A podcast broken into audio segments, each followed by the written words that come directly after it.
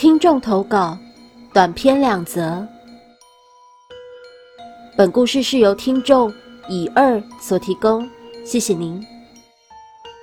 故事一，丈夫的堂哥。今天来讲一个小时候听来的故事，那是在长辈家里发生的，很久以前的故事了。太平洋战争结束之后没几年，阿芳嫁入了中部海线小镇的一户人家，从乡下嫁到小镇上，住进了丈夫家族里的老式长街屋。刚开始颇不习惯，不但生活空间少了许多，小镇的房子与乡下不一样，户户比邻而建，一楼终日幽幽暗暗，只有在前屋与后屋间留出一小方天井，能在中午前后吃到直射的阳光。餐厅与厨房在后屋的一楼，每天大部分的时候也是阴暗非常。尽管还在新婚期间，但阿芳不敢怠慢，很快进入厨房，开始帮着婆婆做家事，尽快要适应新的生活。一天傍晚，阿芳一人来到了后屋的厨房，要开始做晚饭的准备。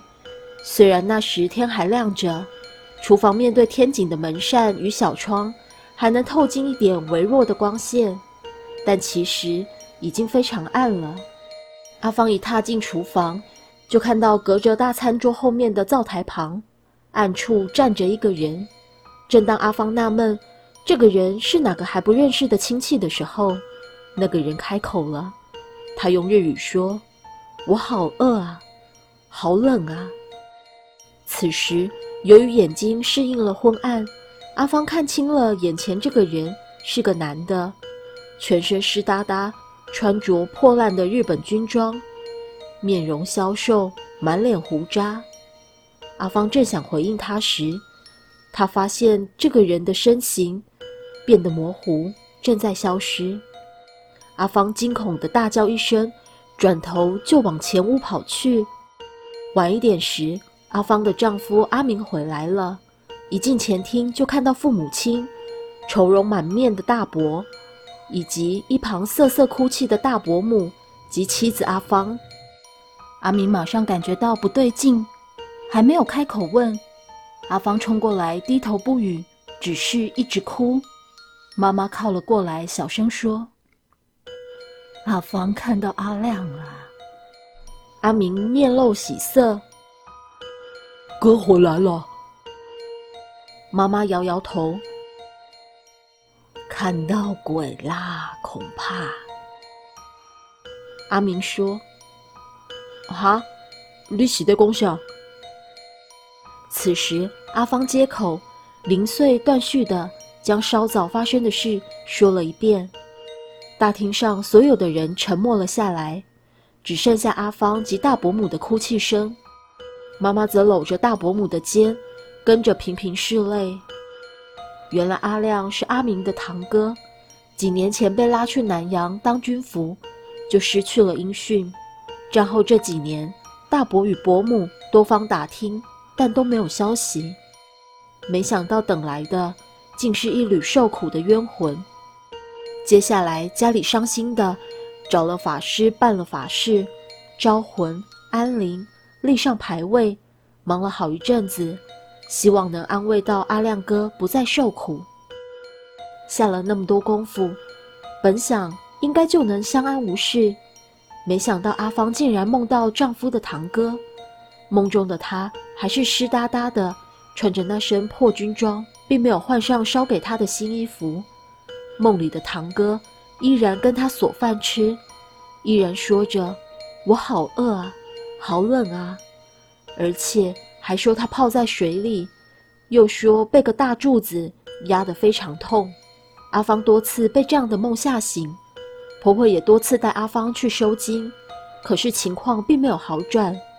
即便大家在牌位前郑重向阿亮介绍了阿明的这位媳妇让他认识，甚至连伯母及阿嬷都给阿亮烧香，希望阿亮不要再来吓阿芳。但怪梦依然经常被阿芳梦到，甚至有次连小姑都在厨房看到阿亮模糊的形影。就在阿芳逐渐消瘦，大家一筹莫展的时候，家里接到了一纸通知，阿亮找到了。随着战争末期，开始在新几内亚的丛林里躲藏流浪，现在阿亮被找到了，而且阿亮要回来了，活着。这个消息让全家喜出望外，但阿芳却更害怕了。堂哥要活着回来，那常来梦里的那个哀怨灵魂到底是谁？这天是大伯去接阿亮回来的日子，阿明特地请了假，在家里陪着阿嬷，等着迎接堂哥回来。阿芳与婆婆则在厨房忙着准备宴席，门口一阵鞭炮声响，大伯母就在门外握着堂哥的手掉着泪，左邻右舍也都过来恭喜看热闹。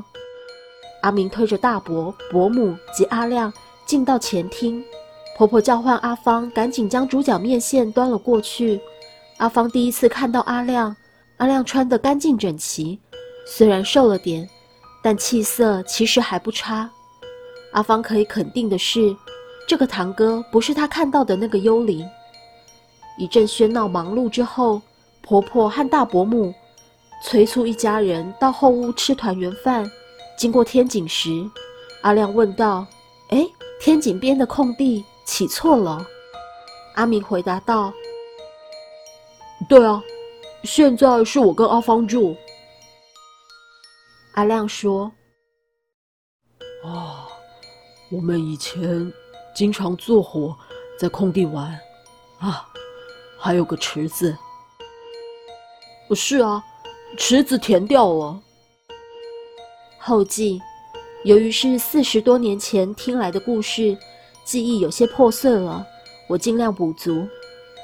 那屋子我小时候常去，其实一楼即便阴暗，但也没有给我太多阴森感。